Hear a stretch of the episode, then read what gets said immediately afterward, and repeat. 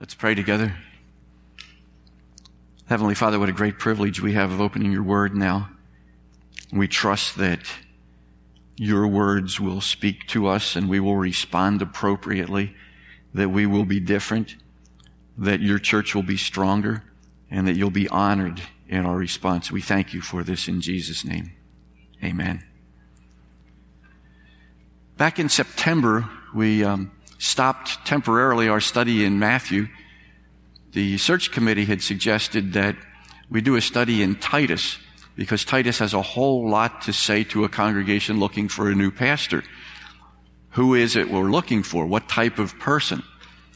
Not only that, as we've studied through Titus, it's also very apparent that it's not just preparing us in order to find a new pastor, but it also helps the old pastor because the old pastor gets to say some things to the people that he loves in order to make sure that all of us are walking the way God wants us to. So there's a lot to be said about leaders, but there's a lot to be said about all of us being part of one body in Christ and all of us working together. And I think we'll see that in the passage before us now, the last four verses of Titus chapter 3.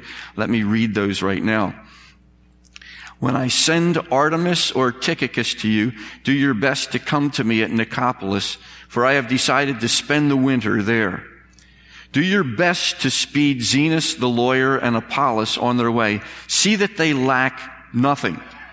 And let our people learn to devote themselves to good works so as to help cases of urgent need and not be unfruitful. All who are with me send greetings to you. Greet those who love us in the faith. Grace be with you all. Now, at first glance, as we look at those last four verses, it may appear to us as if the apostle Paul is finishing up the letter. There are some things he needs to say of a logistical matter. And uh, really what he's doing is what we could call last minute instructions of a housekeeping nature. And if you see on the screen, just as a reminder, this is a typical home that I'm sure this type of activity takes place. This housekeeping activity takes place in every home like this. But Titus was given a timetable to meet him at a particular place called Nicopolis. That name literally means victory town. Possibly it was on the west coast of Greece. There were probably at least nine towns named Nicopolis that we're aware of in Bible times. The conquerors at that time liked to be reminded of their victory, so victory towns or Nicopolis would creep up all over the place. It's even possible that Paul was arrested in Nicopolis and taken to Rome for his final imprisonment. Now I said at first glance, this looks like some housekeeping activities. It looks like there's an agenda to be known, some plans, travel plans and that sort of thing. But at second glance, I think that what we're going to see is Christian relationships at work. And we have a picture on the screen of what it normally looks like at Alden Union Church during a service, um, where people are enjoying each other, enjoying fellowship, uh, enjoying all the good things that the Lord has for us. But in these last four verses, rather than seeing something that is strictly organizational, let's take care of some unfinished business, it really shows us relationship within the body, relationship within the church. And that's what I'm going to zero in on this morning as we do take a look at that. We're going to see the dynamics of God's people and their ability to work together and minister together and love one another together. In other words, the importance of people to the work of the church is what we're seeing. It's not strategy. It's not logistics. It's not programs. It's the importance of people. It's the importance of the one another ministries that we're all called to. It's the importance of everybody in here being able to walk in and look around and say, there's my brother, there's my sister, they're the people that I love. It's to be able to walk into here and not only feel safe, but to feel warm and welcome and appreciated, every one of us together. That's what we see in a well-functioning body of Christ. And so we're going to start out by looking at leaders of all kinds who are needed to carry on the work of the Lord Jesus. And in fact, it could be argued that there is no such thing as a person here who is not a leader because all of us in one way or another are involved in leadership. Some of us have people that are more prominent that we follow, but all of us are going to be doing leading. Did you notice that Titus was told to hold the fort until a reinforcement arrived? That's what we see in verse 12. The apostle Paul said to him, when I send Artemas or Tychicus to you, do your best to come to me at Nicopolis. The idea there is don't go though until your replacement comes because that leadership is still going to be necessary. Titus' job was already laid out for him. We saw this back in September in Titus chapter 1 verse 5. You may remember these words when Paul said to him, This is why I left you in Crete, so that you might put what remained into order and appoint elders in every town as I directed you. So he had a good job. He was to appoint elders in all of those towns, but he himself was a leader. The leader was to come and appoint other leaders. It was still important for that leadership to take place, but apparently Paul needed or wanted Titus to be with him in Nicopolis more than he needed him to be in Crete at that particular time. So for some reason, Paul wants Titus to come to him. I don't think it's a hard reason to try to figure that out, though. The point is, though, the people of Crete were not to be left without help. They needed a leader, a discipler, a teacher. If it wasn't going to be Titus, it was going to be someone else. Leadership was still needed to cultivate the new Cretan leaders. And the reinforcements would either be Artemis, I spelled it a little differently here, or Tychicus, depends which translation you're, you're looking at it at any given time. But apparently, it was going to end up to be Artemis. It wasn't going to be Tychicus because in 2 Timothy 4:12 we have these words Tychicus I have sent to Ephesus and this is right about the same time frame. So Tychicus went to Ephesus and Artemas apparently is the one who is going to be going to Crete and take Titus's place. Leadership is needed. They didn't want to leave that in a vacuum at that particular time. Now we aren't told anything more in the Bible about Artemas. Is there anything significant about that? He's mentioned once, not again. It's an important role that he's being called to, but we don't see anything else about him. I think it is important. I think it's very significant. I think he's one of those little known individuals that are indispensable to the cause of the Lord Jesus Christ. Just because we don't know all that he did, that doesn't mean he did little or nothing. And do you know that we have a lot of people in our church here right now who labor in obscurity, and yet they're absolutely vital to the work of the church. We have people doing things that other people have no idea what they're doing. They labor week in and week out. They do things. They don't ask for attention. They don't ask for thanks. They just do them as unto the Lord and in love to the body. We have a lot of people who are like that. Sometimes people notice them, but a lot of times most of us don't. We have people who send cards and make phone calls and visit the sick, visit the shut-ins. We have people who are involved in our bread ministry, which is featured in our ministry highlight in the bulletin. Be sure to read about that.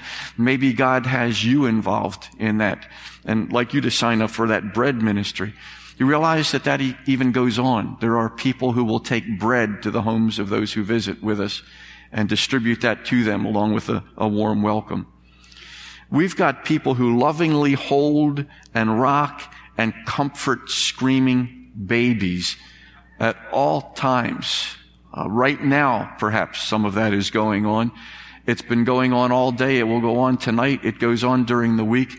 I walk past that nursery uh, any given time and you'll see a lot of times. In fact, don't tell anybody. Last week I walked past and it was my grandson who was having a rough day.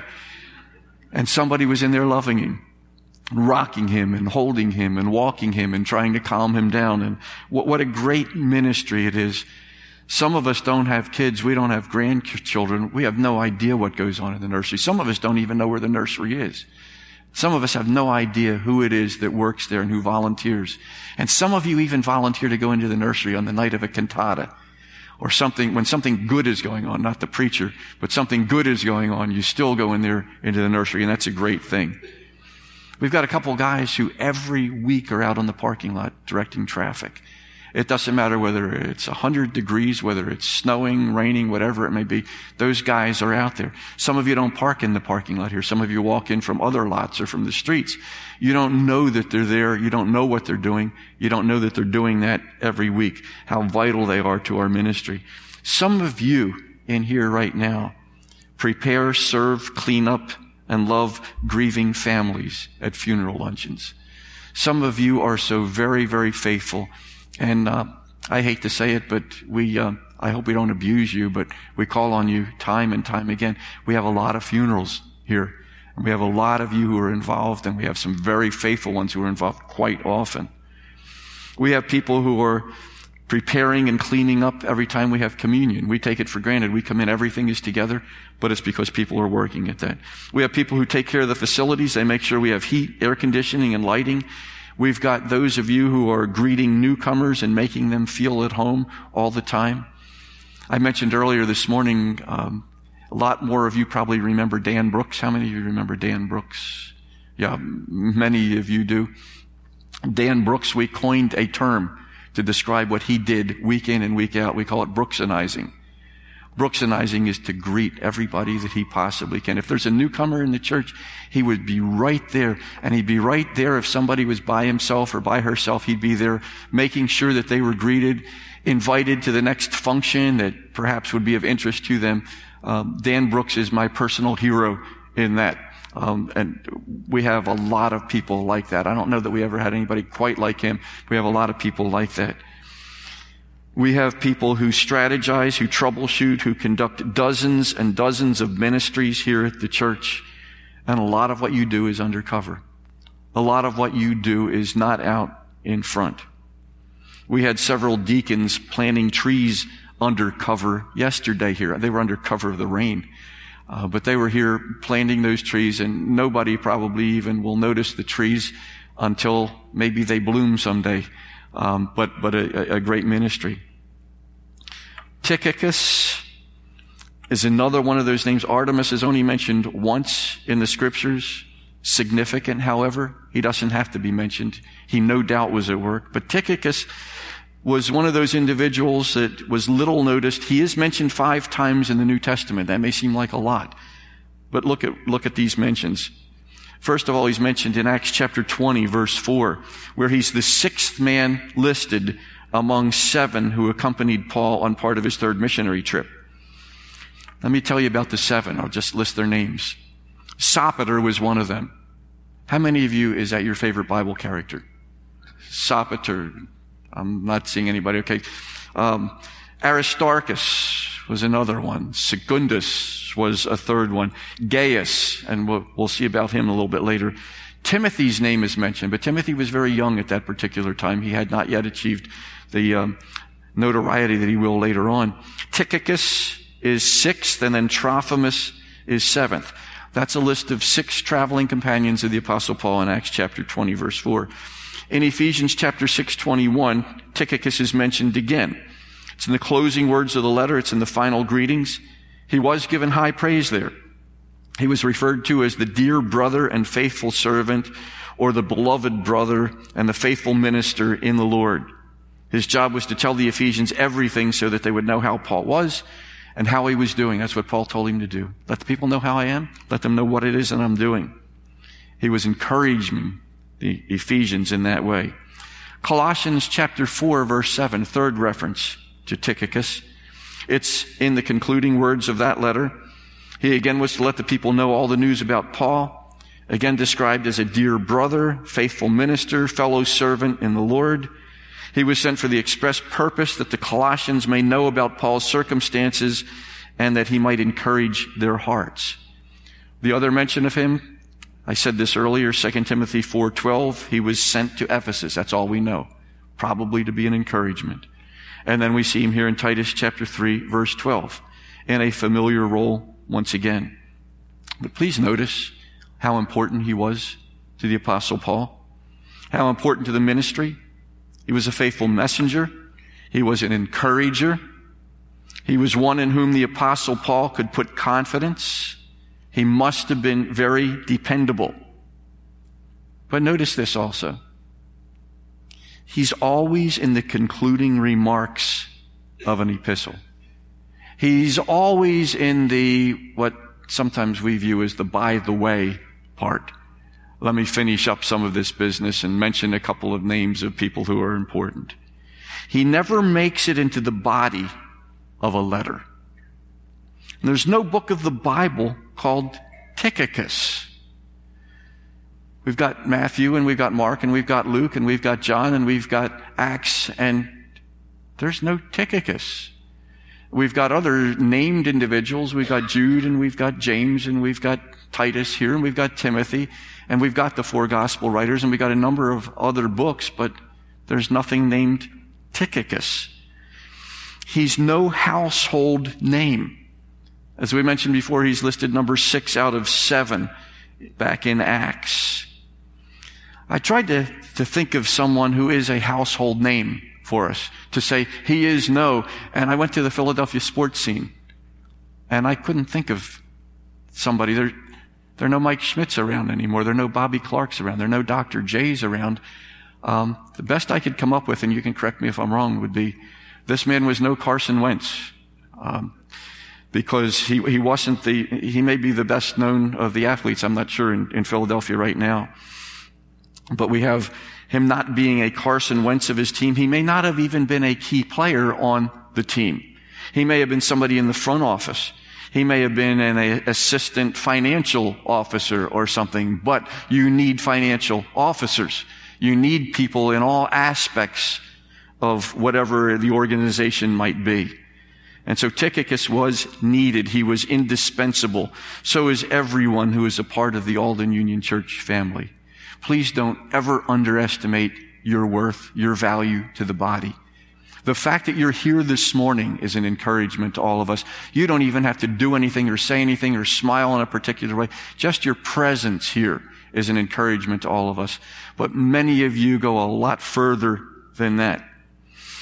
The American statesman Bernard Baruch was asked what he thought was the greatest personality, who was the greatest personality of our age.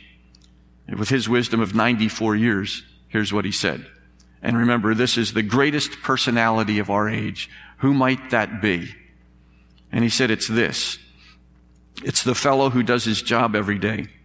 It's the mother who has children and gets up to get them breakfast, to keep them clean and to send them off to school. It's the fellow who keeps the streets clean. It's the unknown soldiers, millions of them. That's who it is. It is the greatest personality of our time. Translate that to the church. Who is the greatest personality in this church? Think about that. And think about if Bernard Baruch were asked that same question, he might come up with a different answer than the one that we would come up with. And he would include many of us that others would leave out. My um, orthopedic surgeon is a man by the name of Dr. Michael Ciccotti. When I first went to Dr. Ciccotti, it was because he had a reputation in sports medicine, and I like to kid myself that my knees were the way they were because I was an athlete when I was young, and um, I could go to a sports doctor and I could relate to him somehow. Well, he's the head of sports medicine at Rothman Institute at Jefferson Hospital, Phillies team doctor, consultant for the Eagles and the Flyers. And I, I looked in his waiting room and I looked in his hallway and he had pictures of a lot of famous athletes, sometimes with him, signed athletes. He had worked on them. He had, he had done some really good things with them. And I said to him, who is the most important or famous person that you've ever treated? You know what he did? He looked right at me and he pointed to me. He said, you are. That's kind of attitude that all of us should recognize here in the church. By the way, I will always go back to him. Even if he wasn't a good doctor. Uh, he was. But just for that reason and that reason alone. Let me ask you a question. Who's the MVP at Alden Union Church? Who is the most valuable person? Or if you change metaphors, who's the most valuable player in Alden Union Church? Do you know who it is? Do you know who the most valuable player at Alden Union Church is? It may surprise you. You are. You are that person. You are the most significant person in Alden Union Church. And if you don't believe me, ask God because he's the one who knows. Hats off to the Artemises and the Tychicuses among us because you're there And God knows that you're there. And we may not see you. We may not appreciate you. We don't know when you're praying your heart out for somebody or some situation at the church, but God does, and you are the MVP. We're talking about some leadership. We're talking about some relationship. There's one kind of leadership and relationship that are combined, displayed here in discipling. There is a discipling ministry going on between the apostle Paul and Titus. It's at a distance. It's in the form of a letter here, but he wants Titus to come to him, to winter with him for at least a part of that winter. And I've got to believe that a, a reason for that is discipleship. He wants to catch up. He wants to instill some more in him and find out what is going on. That's why I believe that he wanted him to come to Nicopolis. Spend the winter there with Titus because Titus, or with, with the apostle Paul because the apostle Paul identifies Titus early in his letter as his true child in a common faith. He wants his son to come to him so some more discipleship can take place. The letter to Titus, as we've been going through it, included a lot of instruction to Titus that he was to give to the Cretans and to the church leaders in all of the towns in Crete. So instruction, Titus, I want you to do this, teach them that. But at the same time, you may have noticed all the direct references to Titus. When the apostle Paul would say in Titus, here's what I want you to do. Here's what I want you to be. Here's what I want you to model. And as we look at some of them, we're going to do that in rapid succession. We're going to see how it was that the apostle Paul wanted Titus to grow as a person and as a leader. Paul was his mentor. To a certain extent, he was his boss. But I'd like to look at it metaphorically in baseball terms. And in baseball terms, I've said a lot about sports and I'm going to say a few more things. This is all in honor of the Alden Union Church softball team. They won their game Friday night, first game that they've won in a lot of years. Not because they've lost a lot of games, it's because we resurrected the team this year and they won. You'll want to come out. We'll get a schedule to you, but you'll want to come out and see the games. We've got nine father son combinations on that team, if you can believe that. Uh, fathers and sons, nine. I, I, said four today and they corrected me afterwards. Um, there are actually nine combinations. You, will need to come out and see that. But metaphorically, we're going to look right now at the relationship of Paul and Titus and what it was Paul wanted Titus to be. He wanted him to be, metaphorically at least, a complete baseball person. Not just a player, but a complete baseball person. You'll see what I mean as we go ahead here. In chapter one, and please uh, look at these verses. You'll need to look at them. So you have your Bible open. Titus chapter one, we're going to start. Titus chapter 1 verse 5. Titus was to put what remained in Crete in order. In other words, he needed to finish something that had been started. So we refer to him in baseball terms. That's what we would call a closer. The closer finishes out the game. That was what Titus's initial responsibility was. In verse 5 also, the relationship of a general manager. He was to appoint elders in every town as he had been directed. He was to set up the team's organizational chart. Chapter 1 verse 13. You can look upon him as being given the role of a manager. He was to rebuke the insubordinate, the empty talkers and deceivers who were upsetting families by their false teaching and their greed so that the believers might be sound in the faith. So he had to manage people and he had to manage some people who were not necessarily good people. Chapter 2 verse 1. The role of a coach. But as for you, one of those inferences directly from Paul to Titus. But as for you, he was to teach what accords with sound doctrine to the older men, older women, who in turn would teach the younger women, to the younger men, the bond servants, and everyone, the whole team, the whole minor league organization and major league organization. That's what coaches do.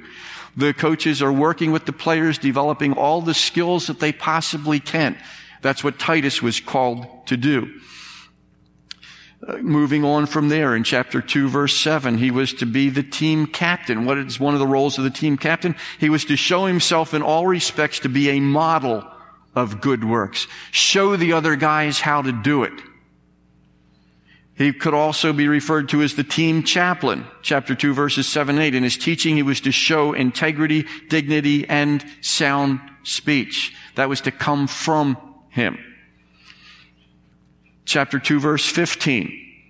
had the role of an owner of a team. He was to declare all these things, exhort and rebuke with all authority. That's where the buck stopped with him. And then let no one disregard you. He had to play the role of a boss. Chapter 3 verses 1 to 7, the role of commissioner. He was to be a reminder of many important behavioral qualities. As we went through those seven verses some months ago, um, what a great passage dealing with what we're to be as Christians. Chapter 3, verse 8. You could say metaphorically again, he could be the commissioner's enforcement officer. He was to insist on these things, on that particular behavior. Chapter 3, verse 9. He was to be a public relations officer. He was to avoid having mouth trouble. He was to make sure that everyone was presented well. That's the verse that says, avoid foolish controversies, genealogies, dissensions, and quarrels about the law. He was also to be an umpire. Verses 10 and 11 were all about church discipline. He was to enforce church discipline. That's what the umpire does. He enforces the discipline of a particular sport.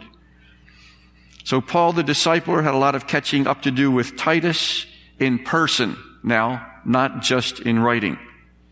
Whatever part of the winter at Nicopolis was spent in discipleship would prove to be invaluable.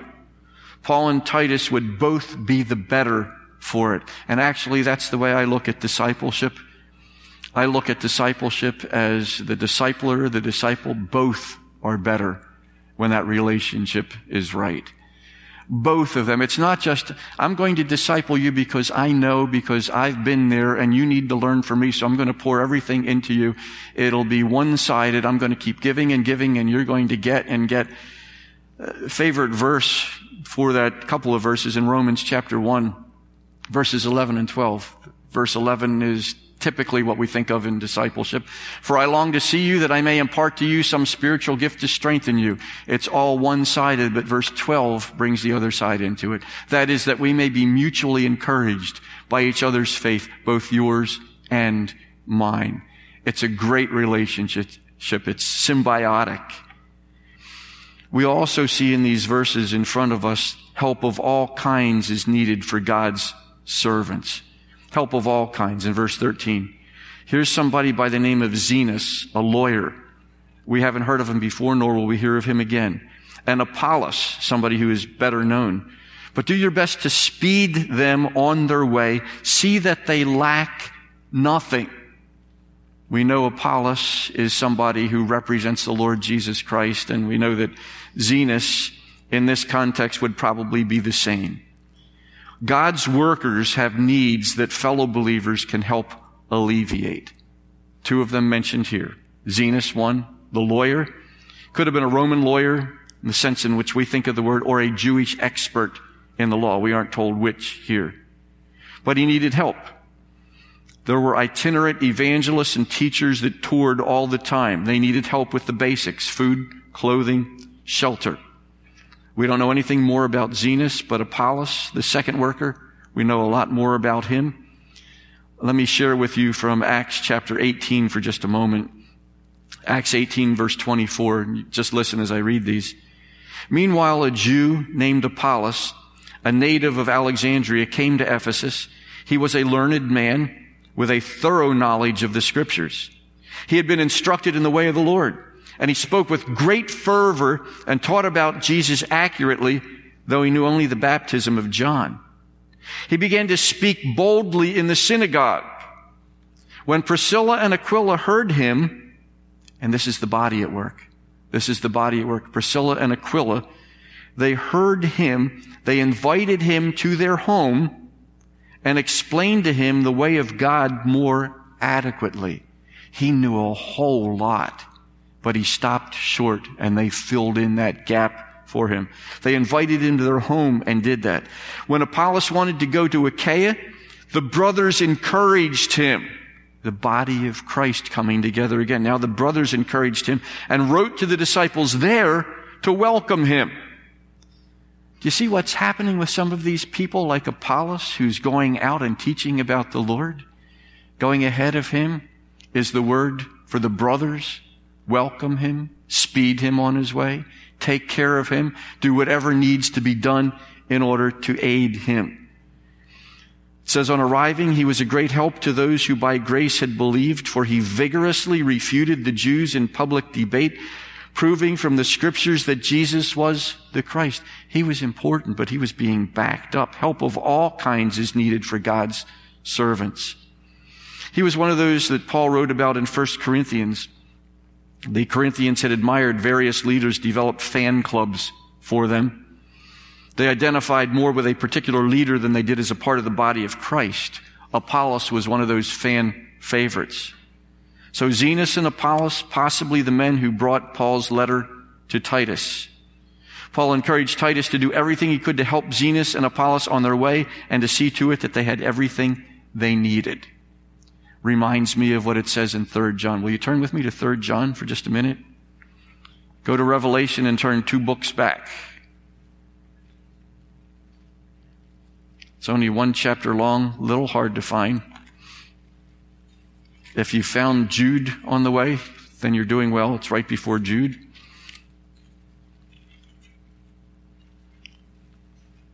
Here, another obscure name shows up. The name of Gaius, verse 1 of 3 John says, the elder to the beloved Gaius, whom I love in truth. So the apostle John writing to Gaius and then by the time we get down to verse 5, he refers to him as beloved once again. He said, It is a faithful thing you do in all your efforts for these brothers, strangers as they are, who testified to your love before the church. You will do well to send them on their journey in a manner worthy of God. For they have gone out for the sake of the name, accepting nothing from the Gentiles. Therefore, we ought to support people like these that we may be fellow workers for the truth. So we have Gaius faithful in what he was doing for the brothers, even though they were strangers to him. Verse 8 says we ought to support people like these. Of whom is he referring? He's speaking about missionaries. We need to be very special in our relationship in supporting people like these. This is certainly at least a justification, but more certainly a basis for missionary support of all kinds. We ought to support people like these. When Beth and I came here a lot of years ago, we were privileged to come into a church that had a legacy of supporting missionaries, a very faithful legacy, and you continue to support that. There is no way that a reasonable person would assume, looking at Alden Union Church, looking at our socioeconomic bracket that many of us fall into in this area, there is no way that we should be supporting $400,000 worth of support to missionaries every year, which we did this last year. That shouldn't be happening. But God is working because people understand people like these who need support people like John writes about and Paul writes about who need that help. And Alden Union Church has been doing that kind of help for years and years and years.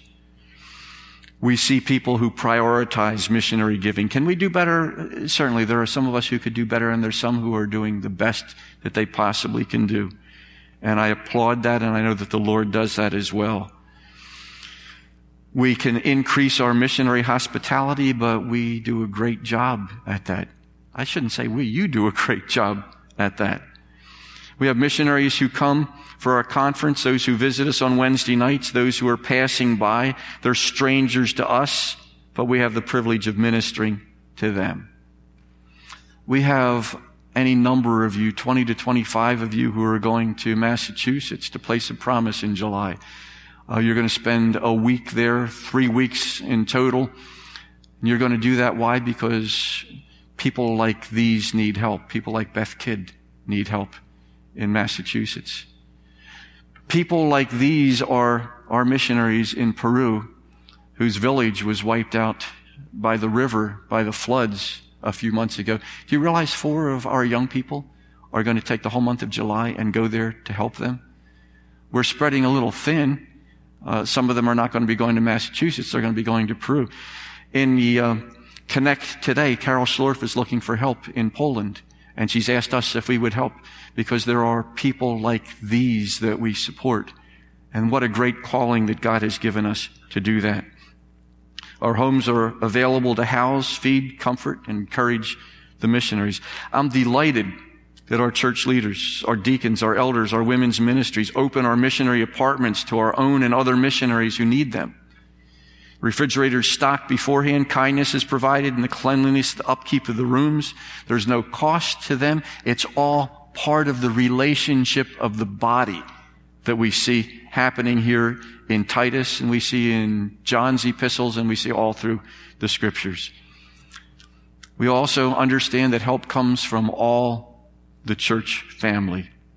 Even though Titus is told to help Zenas and Apollos, it's obvious in verse 14 that the other believers are a big part of this too. You notice that says in verse 14, and let our people learn to devote themselves to good works. In the immediate context, those good works would apply back to verse 13. But it could be just in general as well. Devote themselves to good works so as to help cases of urgent need and not be unfruitful because help needs to come from all the church family. God's people must learn to devote themselves to doing what is good. If we think back to our study in Titus, I mentioned this before, all the times that we're told good works need to be devoted to. Devote ourselves to good works. Chapter 1 verse 16 is the negative side of it, people who weren't doing good works. But two verses in chapter 2, two verses in chapter 3 tell us we need to devote ourselves to good works. And it's obvious from the end of verse 15 that more than Titus are in view here. This letter would be read by others, probably by all the churches in Crete, and everybody's supposed to be involved in good work. Some of you may know the name Vernon Grounds. Vernon Grounds used to be involved with Conservative Bible Seminary out, out west. He said this, Thomas Jefferson, who in 1776 wrote the first draft of the U.S. Declaration of Independence, took it for granted that all of us possess certain God-given unalienable rights.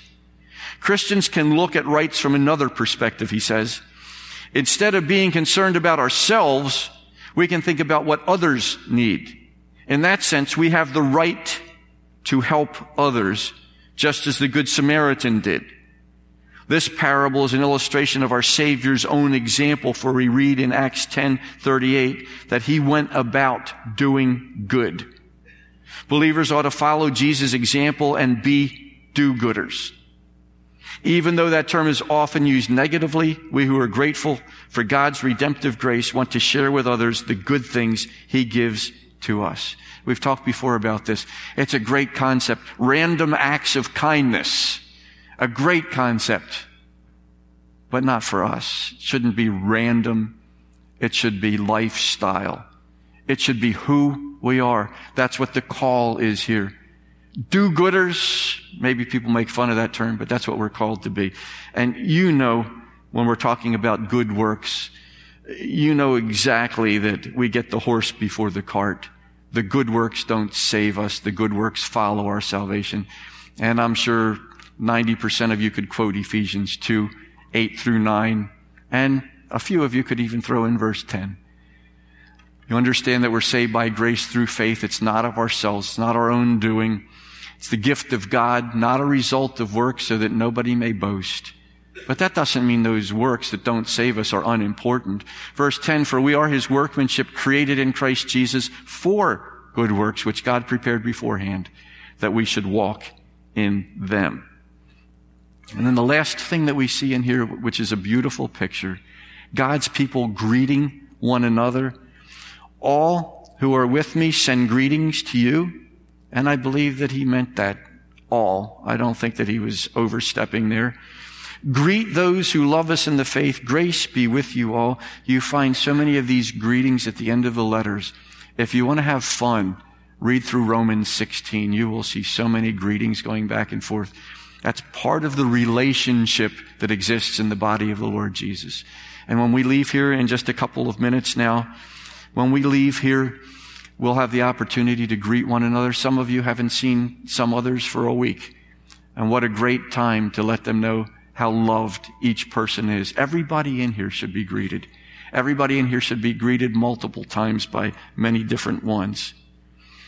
And I'm going to offer it, as is offered here at the end of verse 15, a great benediction given to Titus and the others surrounding them. Grace be with you all. You can't do any better than that. And that word you is plural. Grace be to you all. Grace extended to all. God's favor. God's riches at Christ's expense. What God lavishes on us for everybody.